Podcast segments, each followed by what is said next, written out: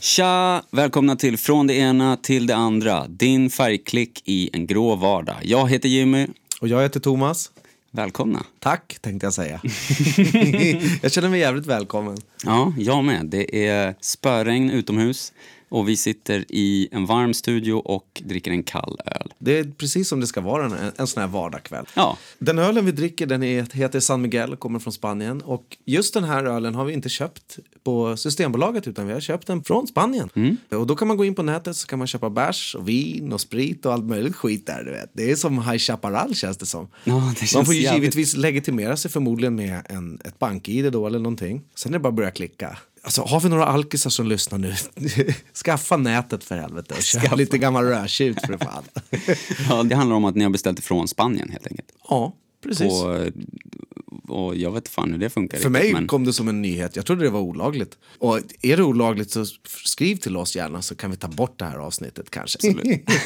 Men vi sitter i alla fall och dricker smuggelbärs här. Ja, jävligt som är, gott. Ja, som är helt lagligt köpt. Och eh, jag brukar ju gå till bolaget och köpa lite bärs. Eller jag kanske köper ett sexpack på butiken eller någonting sånt här. Mm. Ja, ett sexpack kostar 80 spänn. Om man går till bolaget kanske köper någon flaska vin. Det blir lite fint. Man, ja, man, 150 spänn där på bolaget. 200 spänn kanske. Absolut. Är det nyårsafton? 500 Men det var ju då min, min sambo som köpte de här ölen. Och så beställde hon lite vin och såna grejer. Och hon, hon shoppar på ett helt annat sätt. Ganska modernt.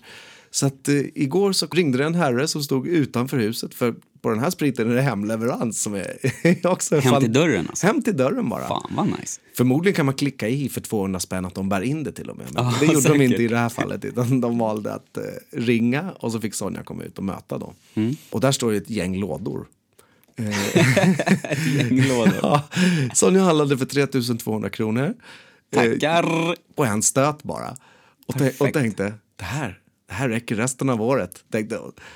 Eh, och det ska bli mycket spännande att se. Jag tror det räcker semestern. Om man, eh, ja, men alltså nej, det vore ju, det vore ju ohälsosamt. Men eh, ja, säkert fett kul semester då. Ja, jag, jag, tror, det. Ja, jag tror det. Det räcker till mitten på augusti. Kanske att det räcker en bit in i efter semesterdepressionen. Ja, det får man ju hoppas. Grejen med den här beställningen är ju att Sonja hon gillar att dricka vin och hon gillar olika viner till olika mat, till olika hit och till olika dit. Ett skuggvin och ett survin och ett skitvin till olika prylar. Och jag gillar inte vin överhuvudtaget. Jag blandar skiten med läsk, vare sig det kostar 10 000 eller 10 kronor. Alla vinkännare bara nej! Ja, jag kan skriva under på det. Thomas blandar rödvin med Coca-Cola.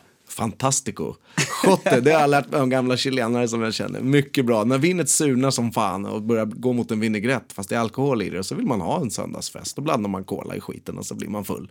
Ihop. Garvar lite. Ja, för man har ju hört talas om dagens och gårdagens. Jag vet inte vilken som är vilken. Dag... Dag... Gårdagens är ju då den med rödvin. Det är Ja, den det är är den du kör. Ja. dagens är Sprite och vitt, tror jag.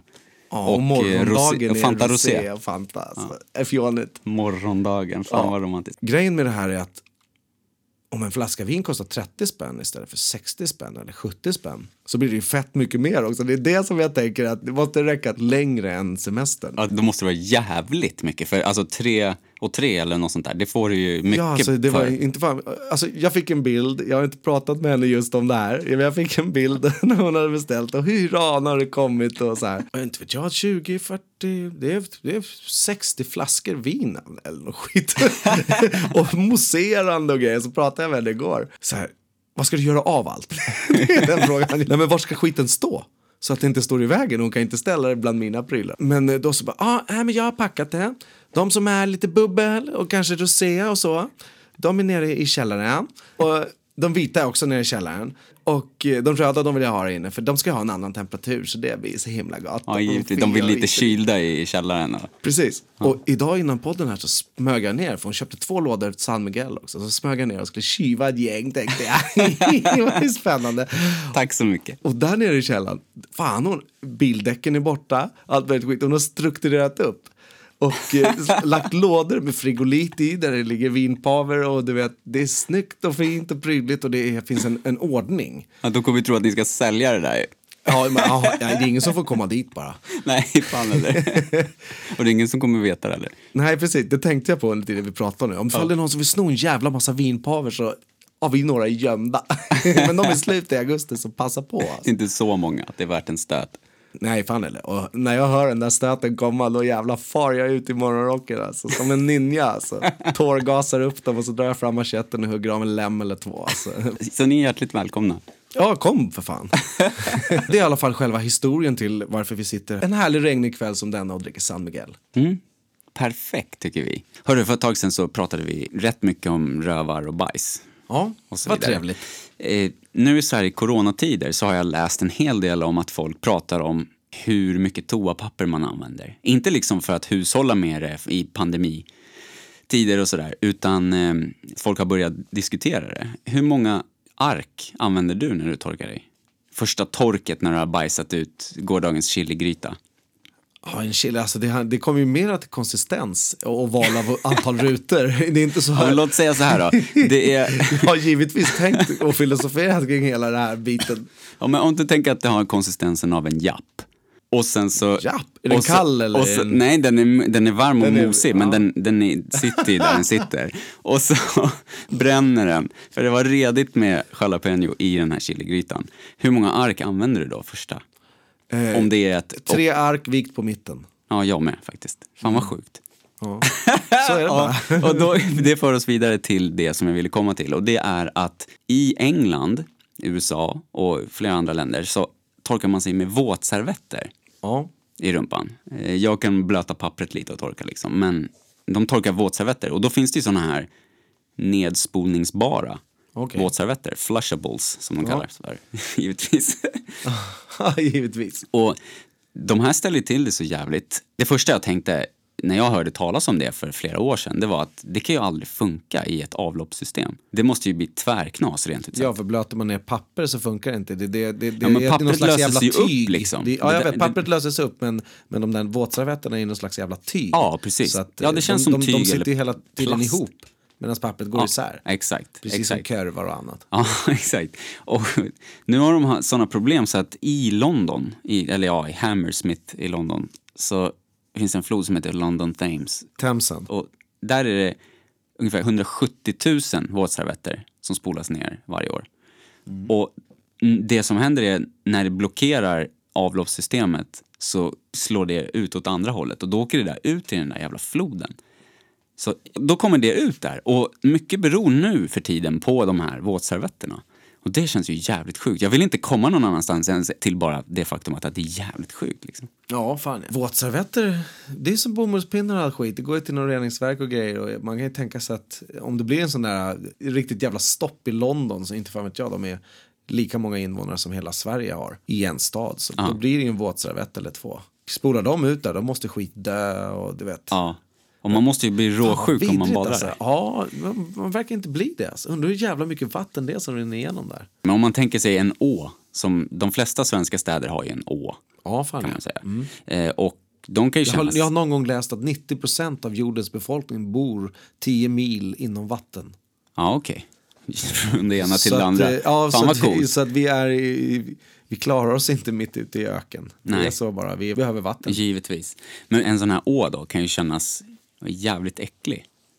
Eh, ja. Alltså att bada i. Men den är ju ren i, stort sett. Ja. Bara att det är lite grumligt och brunt. Men det här är ju verkligen farligt Ja, det är det ju. Och, jag, men alltså, i Themsen. Då. och då kan man ju tänka sig att allt annat skit, det där är bara våtservetter. och Så går det allt annat skit ner i avloppet och allting sånt där också. Så kan man ju tänka sig att några av de där våtservetterna är parfymerade och det blir lite hit och det blir lite dit. Och Absolut. vet, ja, det där måste ge stora spår. Det är därför flodjäveln är brun. Ja, det, så enkelt Eller är ån. det. Så enkelt är det. Det som var så sjukt med det här också, det var ju att de här våtservetterna då bildar såna här flytande fettberg. Ja, fy fan. De kallas ju för wet wipe shitbergs. på riktigt, på riktigt. Nej. Jo, och det har blivit som, som isberg då, okay. isbergsliknande prylar av eh, våtservetter då. Och det är ju vidrigt alltså. Ja, så I den här blå, bruna floden. Ja, fy fan. Ja, de har ett tydligt problem om de där jävla våtservetterna. Där får de ju ändra sig. Bada inte där. Vad hade du att, att säga om Fettberg, om vi backar bandet? Fettberg. Jag köpte ju mitt hus som jag bor i för åtta år sedan och eh, flyttade in så glatt. Jag tänker att jag ska sitta där på baksidan och dricka bärs med mina polare. Mina ungar ska glida runt och gunga. Och sköta sig plocka själva. frukter och allt du vet, yeah! Ett slags naivt lägenhetsliv. En lägenhetsutopi. Ja, en lägenhetsutopi. Jag tänkte att jag skulle semestra där, inte köpa skiten och sen börja med det som jag håller på med nu. Men eh, jag köper det där huset, allt är frid och fröjd, det är robust, det står i mäklarpapperna och allting sånt där. Och det är yeah och yes. Och jag har bott i ett hus och vuxit upp i ett hus. Betyder inte att man har koll på hus riktigt. Nej, man gjorde ju inte ett skit. Nej, fan heller. Man såg husen. inte ett fel. Man visste inte hur saker funkar. Man bara växer upp. Och då Kratta några löv på höstens Ja, kant. fan. Ja, jo, men alltså, det är sånt där. Man kan hugga ved, man kan kratta löv, man kan klippa gräs, man kan lägga takpannor och rensa stugor. Det är det som är jobbet med huset. Det minns jag också som, när man som barn. fan, så här, vad bra. Att, Det var att det liksom, jag nej, men jag, nej, men jag gör det. Och, ja, men, och, och man tänker då att, att det jobbiga med att bo i hus det är att kratta löv, klippa gräs, rensa ogräs. Och var tionde år måste man måla om det. Det har jag också varit med om. Ja, men be, berätta lite om... Jag har ju bott i lägenhet större delen av mitt liv. Ja, som jag känner till det i alla fall. Alltså jag bodde ju tonåren i hus med mina föräldrar. Men, Det är som att bo i en lägenhet när man är tonåring. Då har man Ja. ett rum där det stinker som fan och man tror att man kan limma upp affischer i taket. exakt, typ. det gjorde jag. Utan att saker går sönder. Ja, vet. exakt. Tapet, Men, vadå, men vad är de, sönder om man tejpar på det? Vet du vad som hände innan vi skulle sälja huset, eller ja, innan mina föräldrar skulle sälja huset där vi bodde i Hallstavik. Då var det så här plastmatta där och den var ljus i tonen. Så hade jag ett så här skrivbordsunderlägg, kommer du ihåg dem? Som var Ja, som ja. lite läder, det var ett fint också. Och så var det plastfickor på sidorna. Man kunde peta in grejer. En sån hade jag. Glammigt. Och den hade jag ritat graffiti på med spritpenna. Och sen så en dag så bara ramlade den ner. Och jag brydde mig inte om så jävla mycket mer än sängen, och soffan och tv-spelet liksom. Så att den låg där ett bra jävla tag. Och sen hade ju den liksom blivit ett med plastmattan. Plastmattan, så när hon ja. drog upp den där sen när det var dags att städa då när jag skulle flytta ut, när jag skulle flytta hemifrån. Då, då var det liksom en spegelvänd kopia av... Ja, ja, och jag hade... Fuck life. Ja men typ Nirvana. alltså. Lite såna här grejer. Nirvana, jag älskar att du tog det 1990. brittiska. Nirvana. Noel Gallagher. Gallagher. Undrar om det Ja. är någon som har graffat det. någon Nej, jag har inte graffat det. Jag hade graffat massa jävla grejer bara, fula tags och sånt där. Och Man det, leker. Ja, men det såg ut som ett tunnelbanetåg från en film som utspelar sig i Bronx 83. Ja. Ungefär. Och ehm, det där satt fast där och då, ja, då fick jag skäll. Ja. Det gick inte att tvätta bort det där skiten med något. Nej, fan eller. Det var bara att lägga på en matta och hoppas på att det gick bra. Ja, exakt. För att knyta an det där Ja, till... hus. Jag flyttar till huset och bor där och det är mysigt och hit och dit. Jag flyttar in i augusti, så att det är ju, ja, allt är perfekt. Det är utevatten, jag, kan, jag, du vet, jag står och duschar i slang på baksidan naken. Så, Geronimo! Bara, och jobbar och har det fridfullt, har hugger en- lite ved med yxa. Du. Du har en egen ö. Ja, fortfarande i utopin. Ja. Och eh, sen kommer vintern. Och det blev den värsta vintern på hundra år. Ja, det var den där Den då där var... vargavintern. Precis, jag minns det. Jag minns. Så det var intressant. Det var precis då jag blev farsa typ. Ja, Min dotter är nio, så det måste vara någonstans där i krokarna. ja fan ja, den vintern. Ja. Den vintern. The Eh. winter.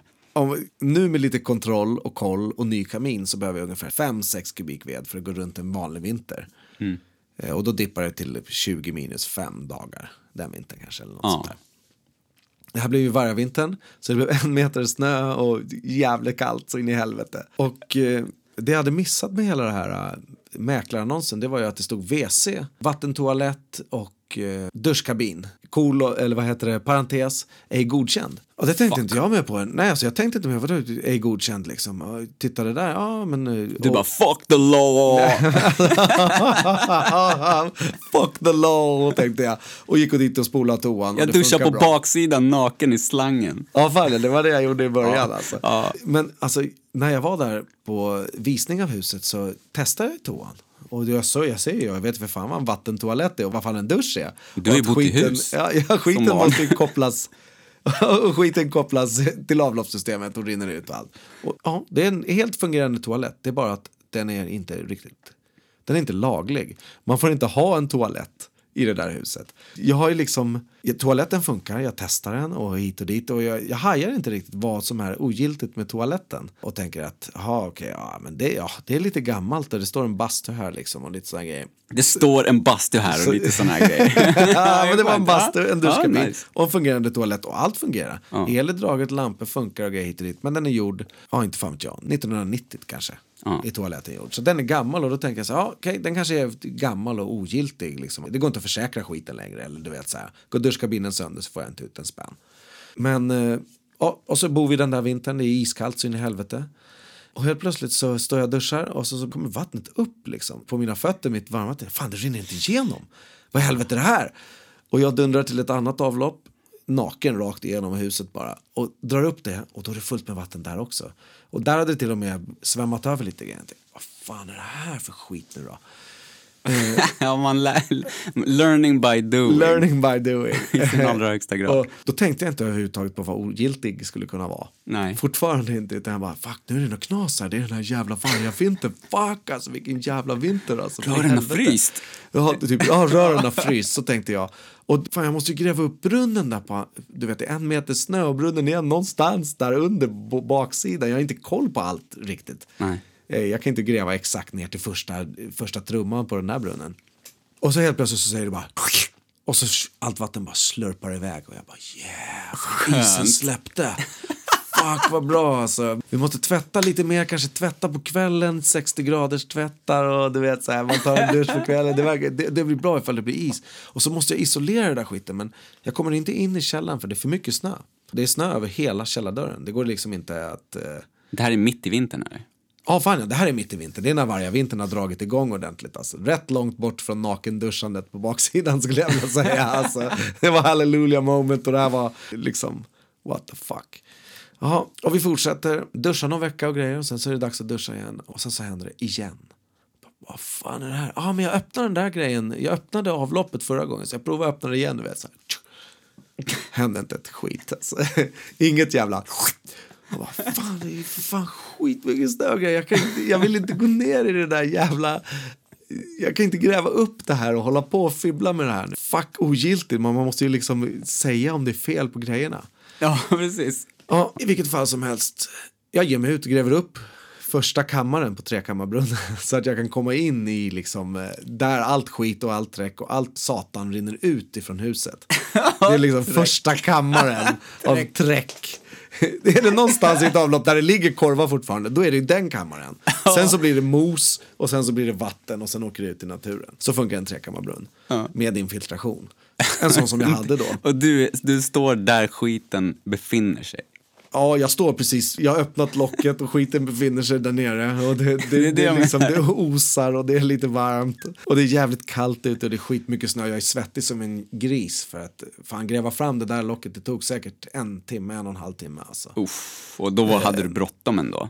Ja, jag, du- alltså, du- du om, om det blir dig. knas för mig då, då kämpar jag som ett äckligt djur. Alltså. Jag går Ja. in i ett, an- ett annat mode. Ja. Så jag tog och grävde upp det där skiten i en stöt. Jag drack ingenting, jag åt ingenting, jag gjorde ingenting. Utan jag satte igång och så grävde jag upp det där. Och så nu ska jag, du vet, jag måste lösa problemet innan jag gör någonting mer i mitt liv. Var det på kvällen eller? Nej, fan är det. Mitt på dagen. Det, Mitt var, på Det, dagen. var, ja, det var helg, så Ja, det okej. var ljust ja. fortfarande. Mm, Okej, okej. Eh, Så det var så pass ljust att man såg alla korvarna och allt det där. Mm. I första brunnen där då, då är det ju, ja det är flytande liksom. Och så, så kommer röret och jag tänker, jaha, där är röret. Det är det röret som jag måste liksom peta i. För jag vet att man använder typ en kätting och grejer hit och dit. Och jag tyckte inte att det kändes så jävla grant att flytta in och sen fyra månader efter ta dit eh, någon som fixar avloppet och, och jag fattar inte liksom vad var problemet. Så, men jag fixar i alla fall en vattenslang som jag kopplar på en, en metallgrej på. Kör in i röret. Så först står jag ju upp och försöker putta in det i röret och, och jag känner att det är någonting som tar emot. Alltså den här iskokan då. Och den tar emot och den kanske är tre meter in i röret.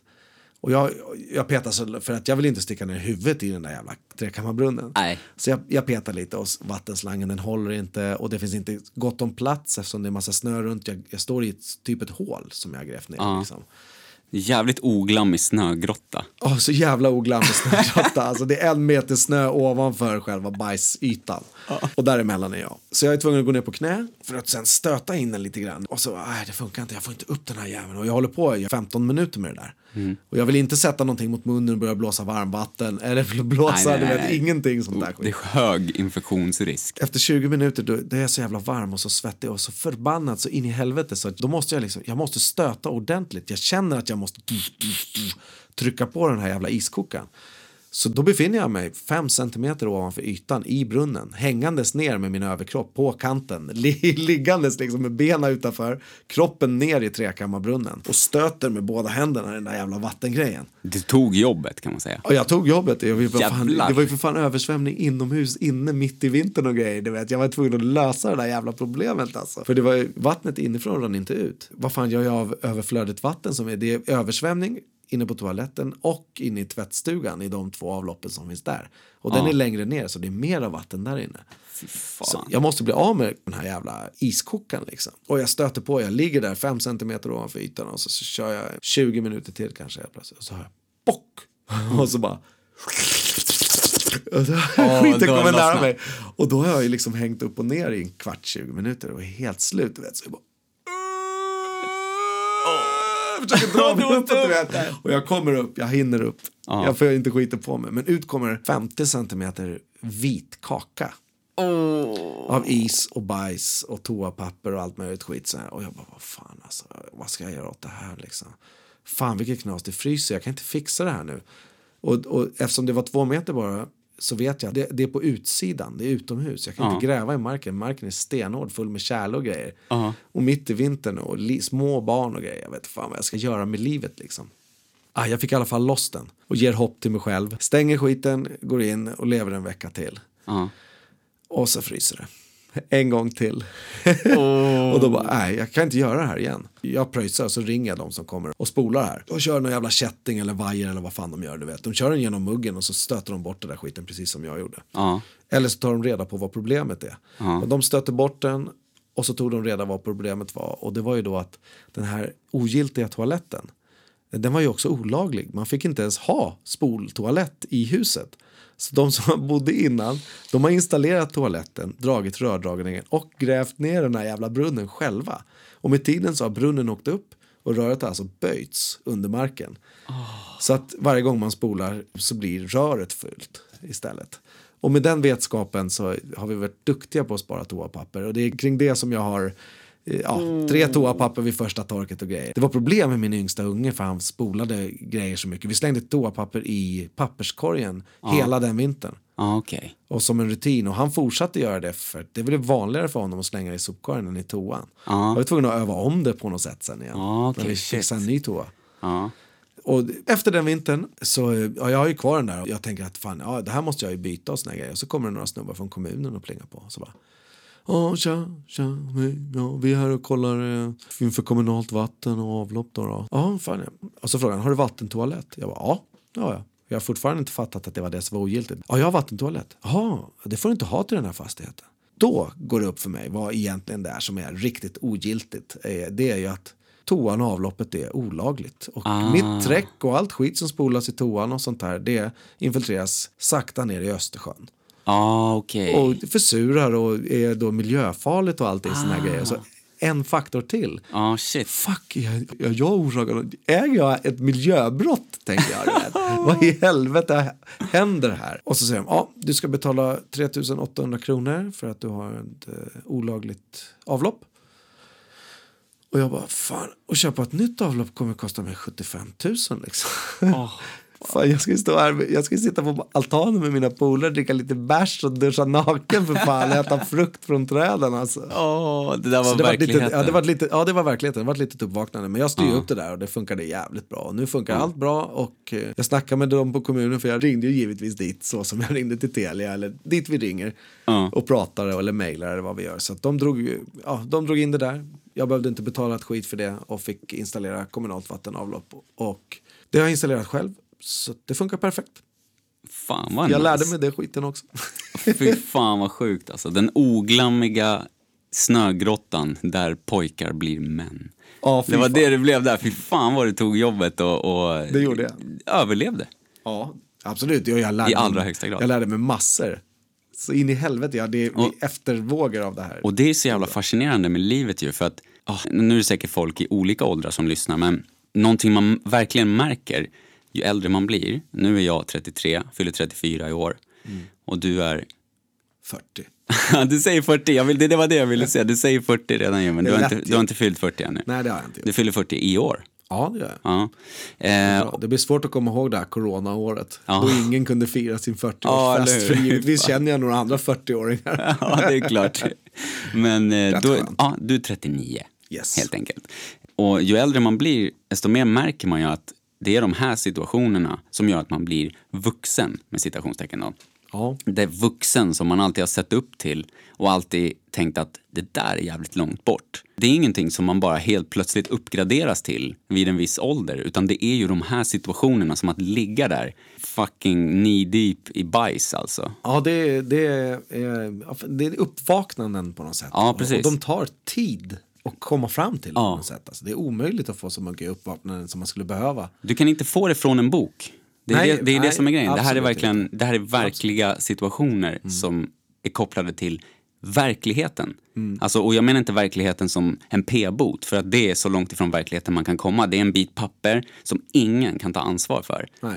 Men det här är det verkliga livet där det handlar om liv och död. Och nu tänker folk att ja, men du dör ju inte på grund av avloppet, bla bla bla. bla, bla. Nej, men du som djur, som människan ändå är, har ju ett ansvar för dig själv och din familj att överleva. Och det innebär ju hela cirkeln runt det är ett liv liksom. Även att kunna bajsa säkert. För att djuren grä, vissa, alltså djur gräver Anledningen ner. till att jag låg i den där jävla brunnen det var ju för att fixa vattnet så att huset inte skulle mögla och gå sönder så att barnen inte skulle ha någonstans att bo. Exakt. Och Jag det- fixar något skit att bo, jag kan bo var fan som helst. Precis. Jo, men det, och det är ju det att som, så gör ju även djur. Liksom, skyddar sitt hem, Absolut. sitt bo, sitt gryt och sådär. Och ehm, det är jävligt coolt för ju äldre man blir, desto mer är man med om. Som när man måste åka till sjukhus med barnen. Ja. Eller vad som helst liksom. Precis. Det är sådana grejer som gör att man Skaffa vaknar upp. barn. Ja, skaffa barn. Man har aldrig sett en barnvagn och sen helt plötsligt så ser man massa barnvagnar och massa folk som har barn. Och man ser barn på ett helt annat sätt. Det är ingenting som man kan läsa sig till. Och det är jävligt fascinerande tycker jag. Det är, det är spännande för mig. Det är det absolut. Alltså, när jag fick barn så älskar jag barn massor. Innan jag fick barn så jobbade jag med barn och under tiden jag var barn så var jag barn och där mitt emellan i sex månader på bussen så tyckte jag inte om barn för att jag blev smittad av något grupptryck. Men barn har alltid varit kul för mig tycker jag. Alltså, de är... Ja. Eh, alltså jag tog barn och fritid, det var by chance. Alltså, du vet. Ja, men det går många tjejer där, jag har skitdåligt betyg, barn och fritid. Ja. Så ja, man måste plugga i gymnasiet liksom. Jag visste inte vad fan jag skulle göra istället. Men själva barnen är ju kul. De är fett kul, de är glada och far omkring och gör massa grejer. Du vet. Jag gillar hur barnen funkar. Ja. Och när jag var barn så var jag, då var jag bara barn. Du vet. Jag behövde inte ta något vuxenansvar och ha jobbiga sysslor. Och, eller ingen, ingen sån, jag kunde vara ett jätteglatt barn som spelade fotboll och cyklade omkring. Och, du vet. Vilda runt. Och sen så var jag tonåring ett tag och då var det ju liksom, då var jag inte i kontakt med så många barn. Nej. Utan alla syskon till någon var lite äldre och eh, sådär. Första gången som jag kom tillbaka till barnen, det var när min brorsa fick barn. Han är fyra år äldre än mig och eh, fick två ungar där. Eh, ganska tidigt, jag var, jag var 14, eh, nej fan jag var 16. Och då kom jag tillbaka till ungar som var hans barn. Som då var mina, mina släktingar, mina brorsöner. Och yeah, fan vad, fan vad coolt. Och återigen se dem växa upp. Och då kom jag i kontakt med barn igen. Och sen så, du vet, efter barn och fritid, by chance, så började jag jobba med ungar. Och de är alltid glada och kul. Det är ju drivande tycker jag. Ja, jag upplever faktiskt, jag har helt enkelt också sett det på dig för att vi jobbar på samma ställe och har gjort det ganska länge. Yes. Och med barn då i en skola. Jag började och då var det bara ett jobb för mig. Det handlade bara om att jag skulle jobba, för det var vägen som var utstakad för mig. Precis som du sa, liksom att ja, ja, jag hamnar på barn och fritid. Ja, ja, jag jobbar med barn, det är ganska naturligt. Jag gick dit och jobbade bara. Och det var, då var jag nog lite där, som du säger, i tonåren liksom att, även fast jag var drygt 20.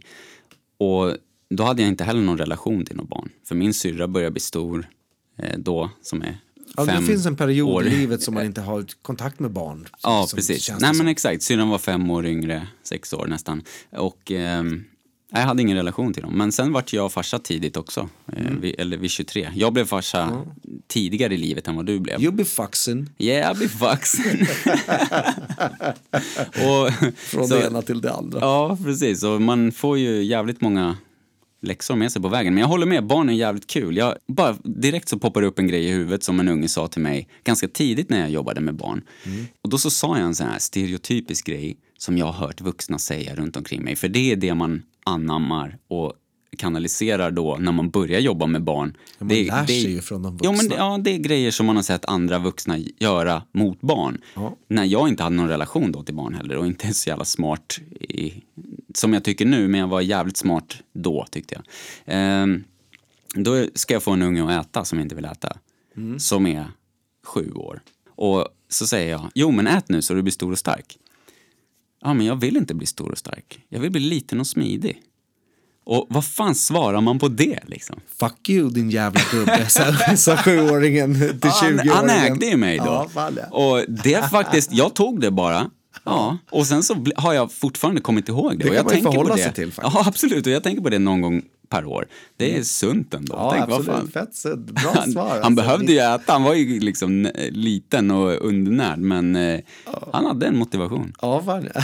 Och det är det där som är så jävla coolt med barn. Ja, det är häftigt alltså med barn. Men de här situationerna då som gör en vuxen på något sätt. Eh, det är ju lätt när man är ung att tänka att man helt plötsligt en dag så är man bara vuxen. Det är svårt fan, att ja. se själva vägen dit och händelserna som gör att man hamnar där. Och det är stora sådana där grejer är ju när man råkar ut för olyckor, när man, det händer något med polisen, när man får barn givetvis, när man flyttar hemifrån och så vidare. De här eh, Ja, li- tiderna. ja, det- stora monumentala saker Ja, liksom, som påverkar en till vuxet förstånd på något sätt. Precis. Men, Och visdom. mm, exakt. Och det var ju, jag vet inte, när jag flyttade hemifrån då råkade jag också ut för lite sådana där grejer. Ja. Eh, så, men men eh, jag flyttade ju och flyttade ihop med min sambo direkt när jag flyttade hemifrån.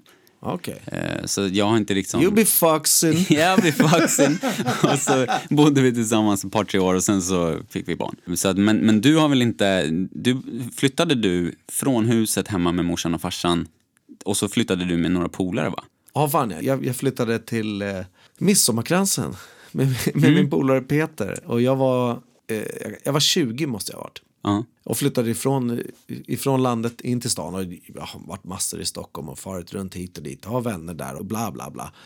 Eh, Men äntligen var det dags att flytta till stan. Sveriges enda stad för mig. För att, ja, det är Uppsala som är närmast och där pluggar man och så fanns det Stockholm som var som en riktig stad och huvudstad och största stan. Och Ja. Där fanns det massor att göra givetvis när man var 20 bast. Ja. Supa och gå på konsert typ. ja, det var det som absolut. var massor att göra. Ja. Men man kunde göra det fem dagar i veckan om man Ja, ville. och, och frå, från där du bodde då till Stockholm så var det hur långt? Typ 12-13 mil eller? Ja, 12 en timmes resväg. Ja, Typ. och till Uppsala lika långt typ? Ja, fan ja. Men Uppsala har aldrig varit någonting. Eftersom morsan och farsan kommer från stan också så åkte vi alltid till Ja, stan precis. De, har, bott, för- de är, har bott på Söder. Ja, absolut. De är uppvuxna. uppvuxna snackar lite så, Ja, fan ja. ja. Men farsan bodde på Mariatorget vet du. och morsan hon bodde ända ute i Hornstull. Ända ut. Ja, fan ja. Man var tvungen att cykla till morsan för att dra sig ett pip. Apropå vad man växer upp med. Ja. Alltså, de är uppvuxna där. Så St- Stockholm har ju varit staden som jag har varit i när jag har varit liten och allting sånt där. Och eh, Mm. ja, längtat efter att bo i den här tiden som man bor på landet och vill bli vuxen och flytta hemifrån. Och, och Gräset är kan alltid grönare också. Så, och då, det är ju en helt annan grej där med stan och det, storstadsdrömmar och Ja, fan, just ja. det där som du säger, utelivet, kanske tjejerna. Ja, men man, det, så, som, eh, så som med huset så är, lever man ju liv i utopi tills man provar det. Ja. Eh, Och vad såg du framför dig då när du liksom tog steget och bara nu ska jag flytta till Stockholm? Vad, berätta vad, du, vad visualiserade du? Uff, vilken jävla fest. Du vet när man dundrar in på en, en slags film och slår upp såna här underground garagedörrar Ja. till en jävla obducentrum i, i, i London. Ja, absolut. Strobben bara... Undergroundklubbar. Ja, fan ja, men det, det var inte riktigt det som jag var sugen på utan bara gå på konserter och musik och festa runt och fara omkring och leva livet och Den klassiska pulsen. inte betala hyran och grejer. Ja, Det- man tänker inte på att bädda säng och betala hyra och hit och dit. Och mat varje dag och sånt där skit. Det är inte riktigt det man har i tankarna. Det är inte därför man flyttar. Nej. Eh, Men vi flyttade i alla fall till Midsommarkransen. Hyrde andra hand. Folk flyttar in och ut där hela tiden. Det, är, det finns massa lägenheter. Skit, ja, tar en 15 minuter till Plattan. Ja. Eh, och eh, vi hyr i andra hand av herr Dragan. ja. En, eh, Han låter farlig. ja, från forna Jugoslavien, eh, boxare. Platt näsa. Platt näsa, eller han hade typ ingen näsa. Alltså, näsan satt ihop med kinderna och ögonen satt jävligt långt in. Alltså. Som Voldemort. Ja, värre. Voldemort med stryk bakom. Alltså. Den här jävla snubben. han- Ja, hans nylle såg ut som en, en knytnäve framifrån. Så såg det ut alltså. Den var valkig. Valkigt ansikte alltså. Han ägde lägenheten. Okej. Och det var en polare till oss som hade fixat lägenheten och så, ja, via hans polare en polares polare och Dragan han skulle hyra ut lägenheten. Och vi bara yeah, vi flyttar till stan bara wow yeah, för fan vi flyttar direkt och så bara pang flyttar vi in. Och vi, vi har att göra med mellanhanden hela tiden. Ja. Och sen så kommer den 25 och då ska Dragan komma och hämta hyran. Cash, eller? Och, ja, givetvis. Då ska han hämta hyran i cash. så att, han tog nog lite vinst och lite allt möjligt. Jag vet inte fan vad den där lägenheten Han rör sig inte. Dragan rör sig inte gratis. han, åker, han åker oreggad bil. och har alltid tejpade händer alltså. Ja. Ja, nej, men han plingar på och vi har liksom inte sagt att vi ska vara två personer som bor där. Utan vi ska bara säga, det är min polare, han ska bo här, han ska bo, gå i skolan. Och du vet, man hittar på så att man inte kan säga att oh, vi är två 20-åringar ska flytta in och festa och bara träffa bröder och gå på konsert och spela hög musik och öl. Du vet, Det är ett dålig fester. selling point. Precis, men det var det vi hade i våra hjärnor, att det var det, man, Mm. det var det vi tänkte göra. Så jag sitter i vardagsrummet. och så min polare han öppnar dörren. Hallå? och så bara, jag märker att det blev, det blev liksom jag är där som kompis men jag ska inte visa upp mig och vi har ju två sängar där inne och grejer men en säng är gästsäng och du vet ifall det skulle vara så att de skulle komma in och kolla och Ja. man är lite nojig första gången. Dragan trodde ni var två bögar bara. Sen. Nej, Dragan såg inte med överhuvudtaget. Dragan tog två och ett halvt tusen så här, "Ja, vi ses om en månad. Och Två och ett halvt tusen? Ja, Fan vad lite! Vad fan! Ana oråd. Back in the days. Jag har för mig att det var 2 500. Eller så betalar vi 2 500 var, alltså 5 000. Ja, kanske det. Så kan det vara. Det är ändå bra. Han tog stålarna och drog i alla fall. Det tog 10 sekunder. Och så kommer min polare tillbaka in i vardagsrummet och så bara ah, shit alltså jag träffade ögat nu alltså. Ja den där jäveln alltså. Vet, Han såg lite farlig ut. oj, oj. När man har varit i svängen har man sett om någon är farlig eller inte. Men man ser ju om någon har blomkålsöron och en, ja, tappat näsan typ. Alltså- man, man ser ju på att Michael Jackson är sjuk i nyllet. Ja, absolut. Det gör man också på en, en, box, en boxad jävel. Ja, absolut. Och sen plus att som det här lite tokunge också, som du ändå var, och som jag har varit, Ja. då vet man hur en person ser ut när den är van att ta stryk. Ja, fan, ja, och inte precis. ha så stora Ja, problem med det. Ja, fan ja. Det fanns någon form av respekt i det där. Ja. Den där snubben skulle vi ha lyssnat på precis vad fan han sa. Om han hade sagt Mm. nu måste flytta ut, bära ut alla grejer på en gång, då skulle vi ha gjort det. Ja. Så var det bara. Så att, det var min första hyra när jag flyttade hemifrån första gången. Det var lite intressant. Det där hände ett par gånger till.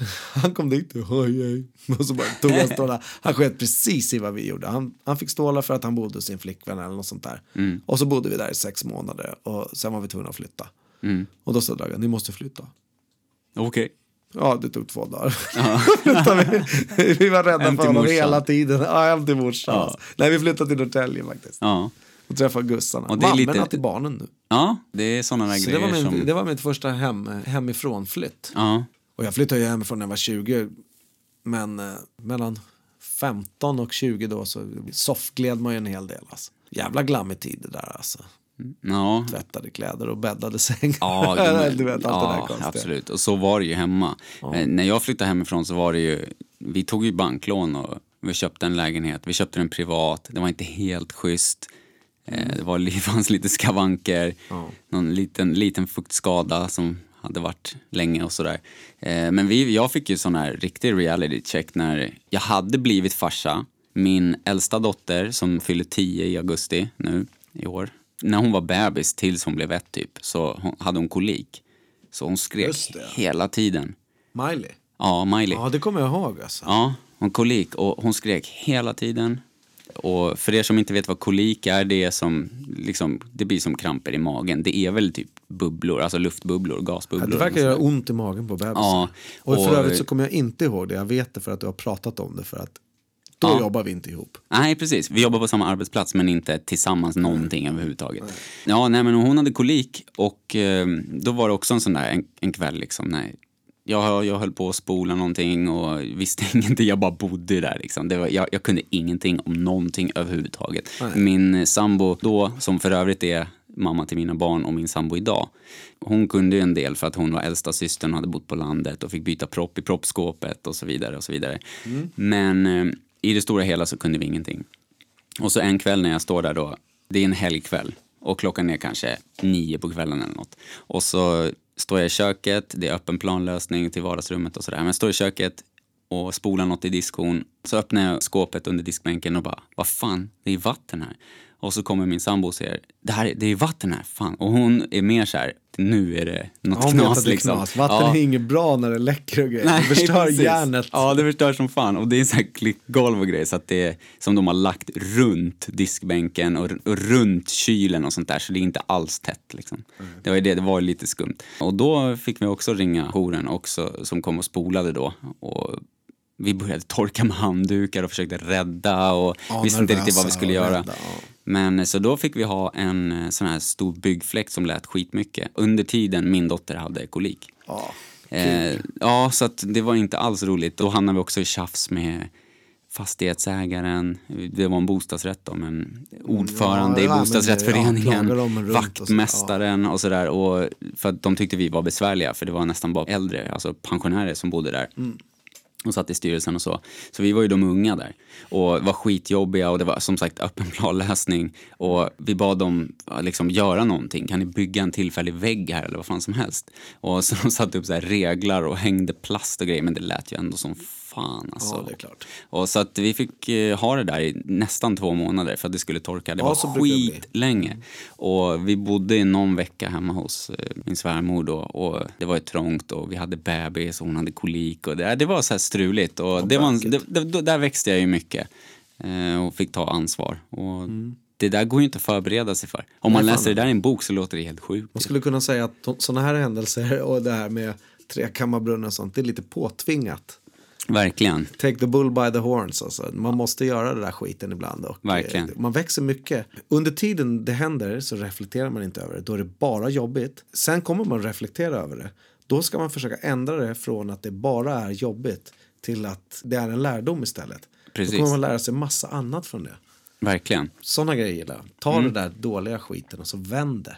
Ja. När det väl kommer tillbaks, för det kommer tillbaks. Absolut. Och vi båda är ju väldigt bra på det, att lära oss av erfarenheter och också av andras erfarenheter. Ja. Det har alltid varit en styrka hos mig att jag har, om en unge har fått skäll för någonting, då har jag inte gjort samma sak utan jag har varit, blivit smartare och navigerat på ett annat sätt. Mm.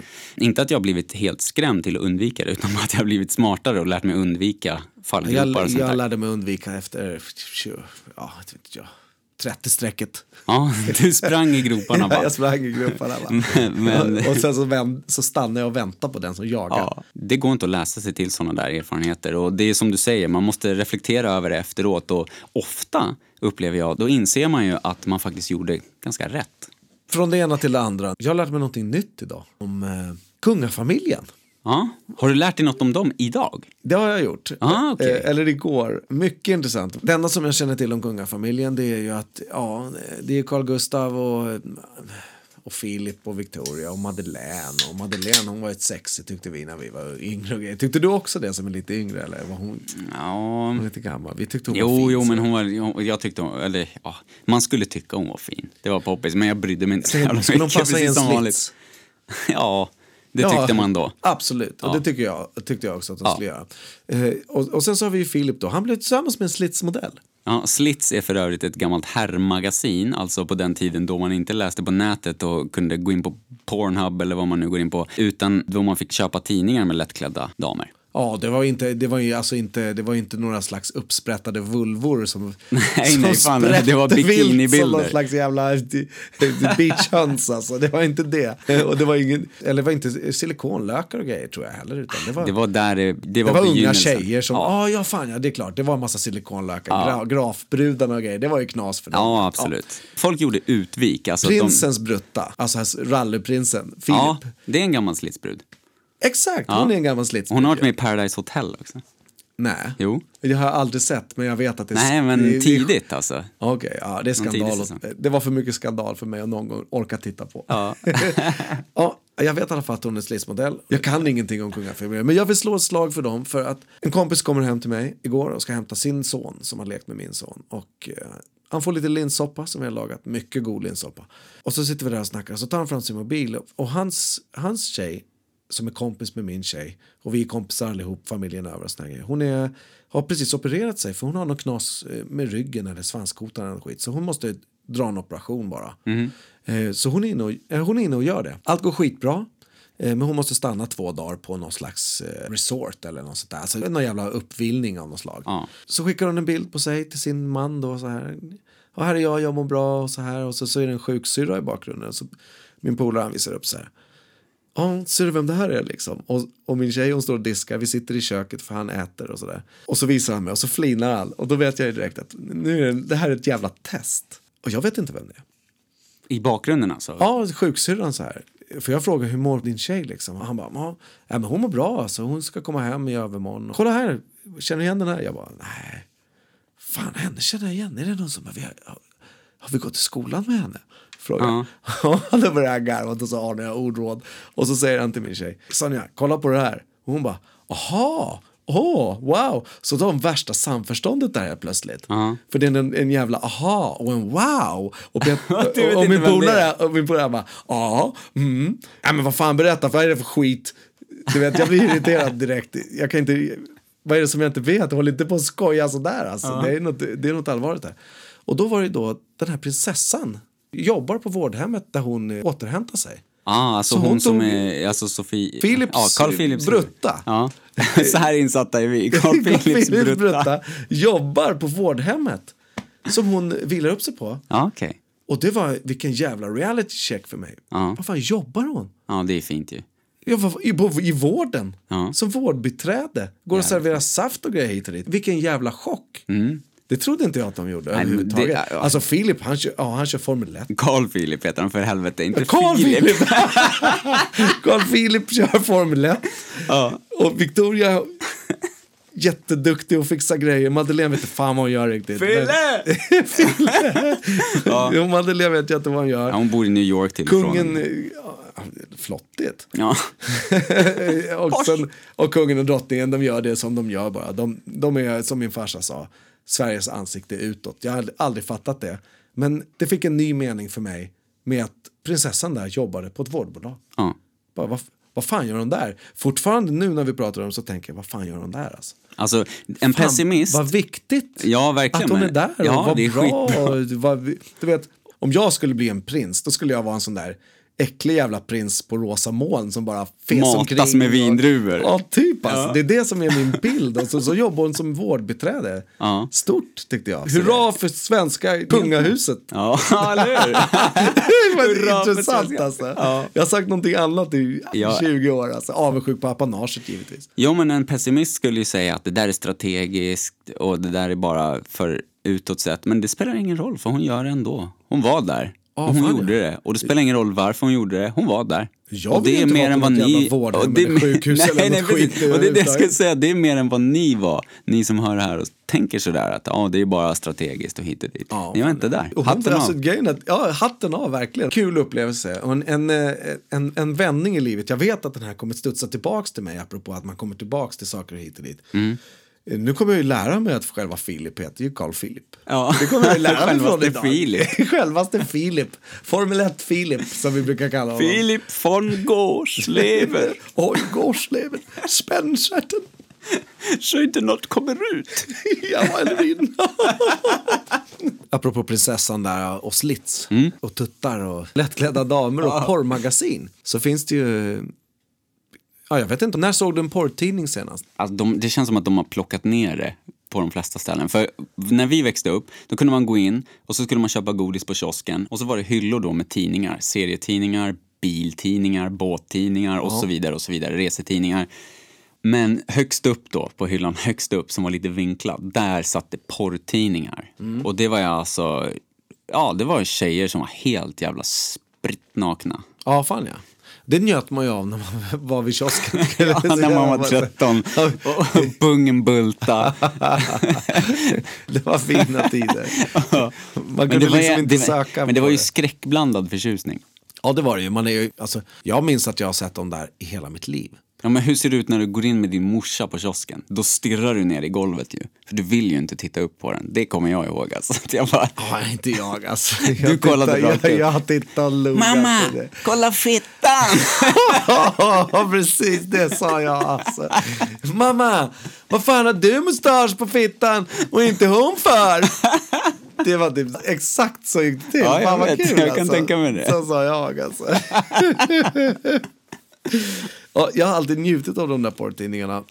Och porret är ju liksom, eh, ja porrtidningar är ju passé skulle man kunna säga. Ja, verkligen. Alltså porrtidningar, att de var lite överallt. Jag har sett gubbar sitta och läsa porrtidning liksom på vägen hem i skolbussen. Mm. För de tog samma buss och slutade tidigare den dagen. Och, och det fanns såna här jävla runkstugor ute i skogarna. Ja, en runkstuga. Nu måste vi utveckla ordet runkstuga. Ja, du får utveckla runkstugan. Du har varit där inne. Ja, jag har varit där, men jag har inte runkat i någon runkstuga. Nej, Alltså, men, vi, men jag ska inte jag utveckla. heller, men vi har inte fått en sjukdom i en runkstuga. Nej, och det är det viktiga.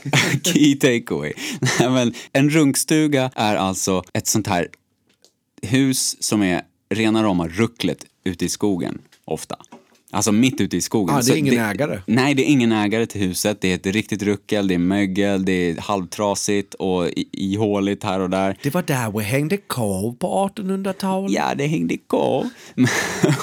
kom runkgubbarna dit och hängde korv. Bokstavligt talat.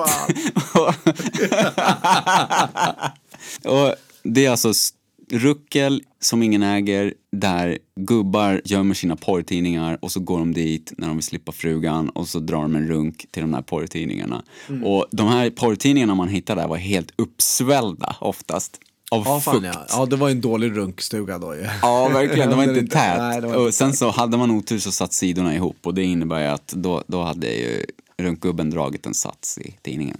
Ja, fan, det är vidrigt. Jag tänker vet, tillbaks på det. jag vet. Och så, så kommer det ett, par 11-åriga pojkar där. Ja, fan ja. Jag skulle ju dock tänka mig att den där porrtidningen, den är fan renare än vilken mobilskärm som helst. Ja, helt klart. Som man runkar till idag då. Jaha, absolut. Det är klart man gör det på mobilskärmen såklart. Jo, men sen ringer man mamma på samma grej och jag trycker inte upp den där jävla porrtidningen mot kinden och säger tjena mamma, ja jag kommer hem, är det middag? Reality check. Så Ja, att, tänk, kul. tänk på handhygienen. Alla ungdomar som lyssnar och telefonrunkar. Tänk på att det ringer er mamma på samma mobil. Exakt. Ja, det där, fan jag sabbade det för dem nu. Vilken jävla farsa-move. Det där var ju fantastiskt kul. Alltså. Det fick jag ju nya bilder av mina egna barn. Alltså. Jag kommer köpa burners till dem. Alltså.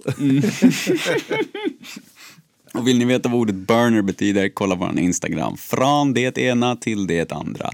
Vi har ju återigen varit inne på bajs. Och det är ju ingenting som någon av oss är stora fans av och grejer. Det är bara att Nej, och jag sa det. vi har hamnat där för att ena gången så pratade vi om det för att internet tryckte på oss det. Och andra gången pratade vi om det för att det var en, en utvecklande del av livet. Ja. Det är ganska, Från det ena till det andra helt Det skulle man kunna säga, absolut. Och det är också därför vi har valt det namnet. Det är bokstavligt talat så vi är. Men fan vad kul att jag sa i förra avsnittet också, och du sa nu att oh, vi är inte, någon, har inte någon vidare bajshumor. Jag tror att folk kommer, kommer Tro det. Kommer tro det, ja. Sommaren är på G. Ja. Har du några planer? Eh, Ja, jag ska vara ledig, apropå kny... Eller ja. Fan vad bra, det är exakt det som är en plan alltså. Det där tycker jag är en riktig jävla plan alltså. Inget mission impossible skit att tända en tändsticka. Ping, ping, ping, ping, ping. Jo, först ska vi åka till Gotland och där ska vi fira det här och sen ska vi göra det här. Du vet, Exakt, nej. Sjukt att skriva upp. Du ska vara ledig. Ja, jag ska vara ledig. Och jag, som vi pratade om i första avsnittet av den här podden så, så ska jag vara ledig länge. Jag har tagit både semester och föräldraledigt. Så jag, kommer vara, jag kommer vara ledig i åtta och en halv vecka i sommar. Så den kan ni suga på. Det kommer inte jag vara, utan jag kommer att vara ledig sex och en halv vecka i sommar. Jag är så sug på den också. Nej, det är fantastiskt. Det ska bli sjukt skönt.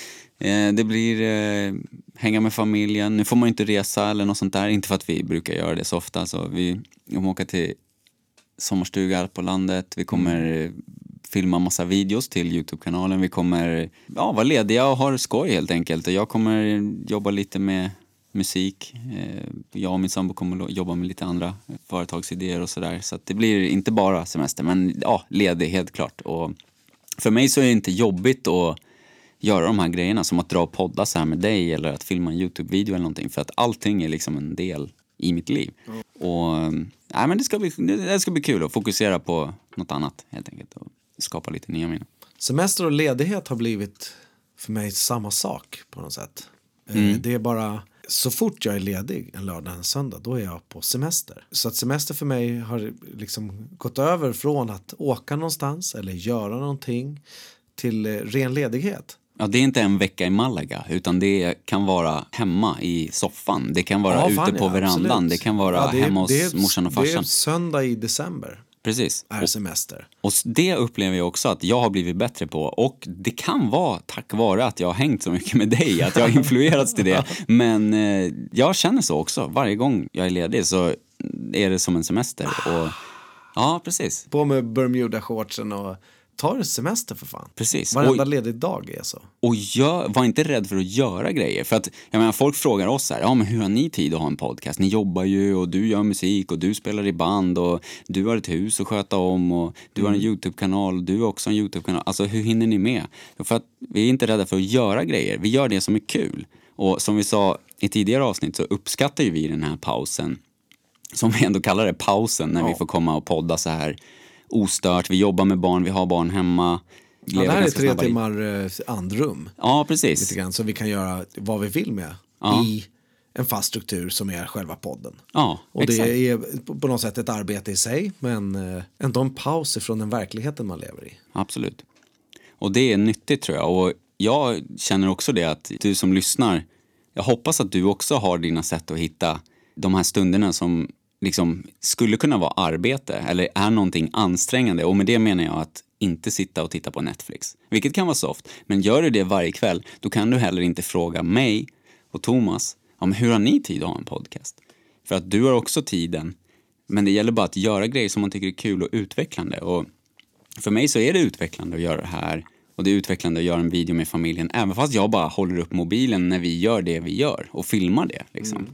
Så, nej, jag vet inte. Nu vart det lite flummigt kanske, men det känns eh, härligt att vara aktiv och bara göra grejer och skapa möjligheter med det liv man ändå lever och vill leva. Så att jag är liksom, jag känner mig 100% lycklig. Det är liksom, det är, det, ja, jag vet, det är en känsla som jag har i mig hela tiden. Även fast jag är ledsen eller även fast jag är arg så är jag ändå lycklig i grunden för att jag lever livet på mina villkor. Och jag som håller på med musik, folk har ju sagt till mig hela livet att du kommer bli något stort en dag. Och jag känner så här, som den här ungen som jag sa, ät det här så blir du stor och stark. Och han sa, ja, men jag vill bli liten och smidig. Och det är samma sak där, folk säger till mig, du kommer bli något stort en dag. För att de tycker att mina låtar är bra. Och så, men tänk om jag inte vill det då? Nej. Tänk om jag inte vill bli stor?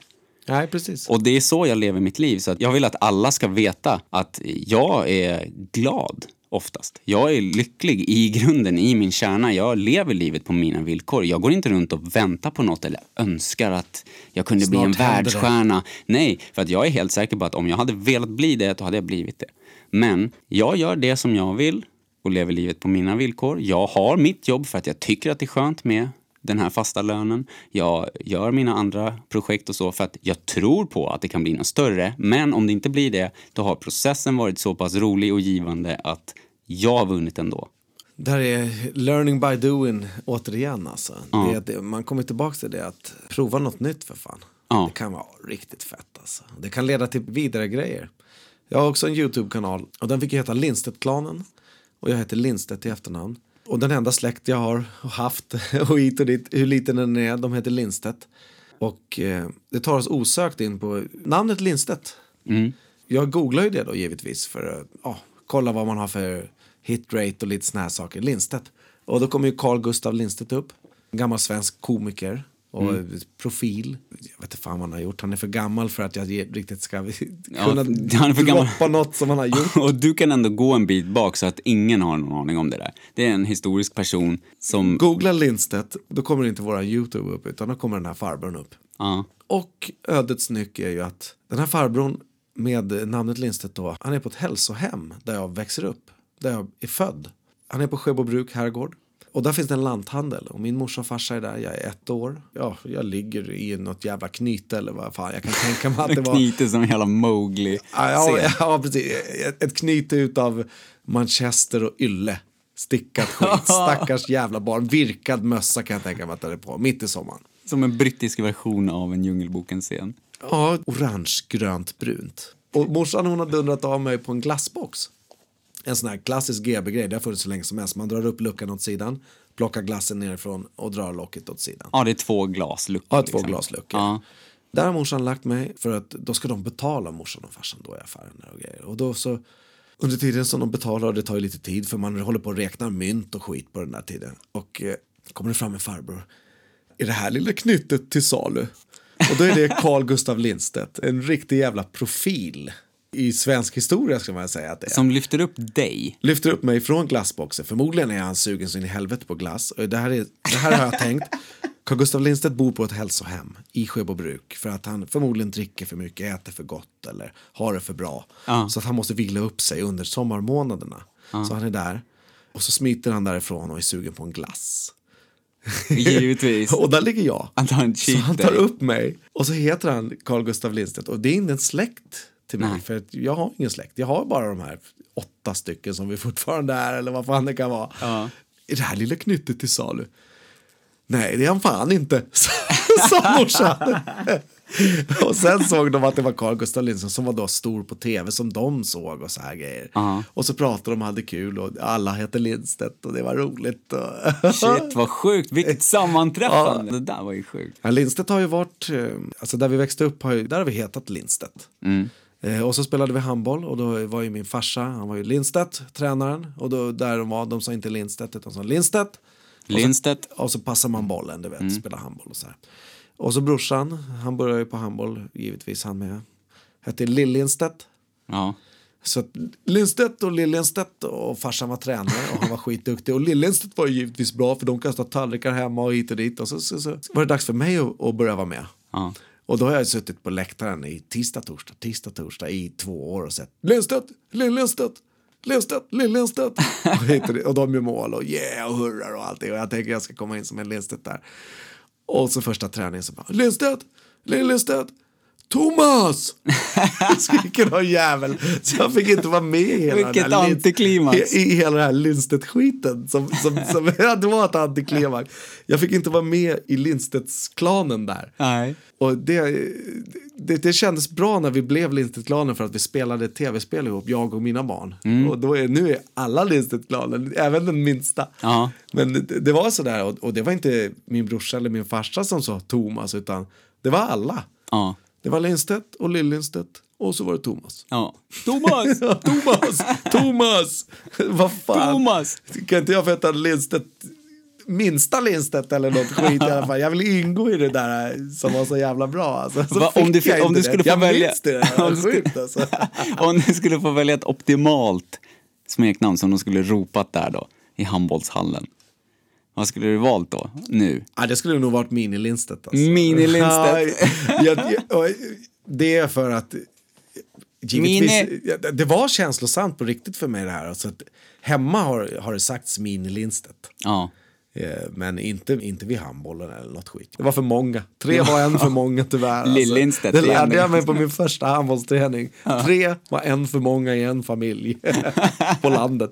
Ja, nu har vi snackat om allt ifrån eh, fettberg av våtservetter till stopp i toaletten och lärdomar som gör Som ger visdom. som ger visdom och om oglammiga snögrottor som gör pojkar till män. Eh, Så det kan väl vara ett ganska bra tillfälle att runda av veckans avsnitt och idag har vi sannoliken återigen levt upp till namnet på podden som är Från det ena till det andra med mig Jimmy. Ja, mig Thomas. Och vi kommer höras eh, nästa vecka. Fan ja. Hoppas ni prenumererar och att ni gillar det vi gör. Glöm inte att följa oss på Instagram från det ena till det andra. Och eh, var rädda om er. Ha det fett. Tja! Tja!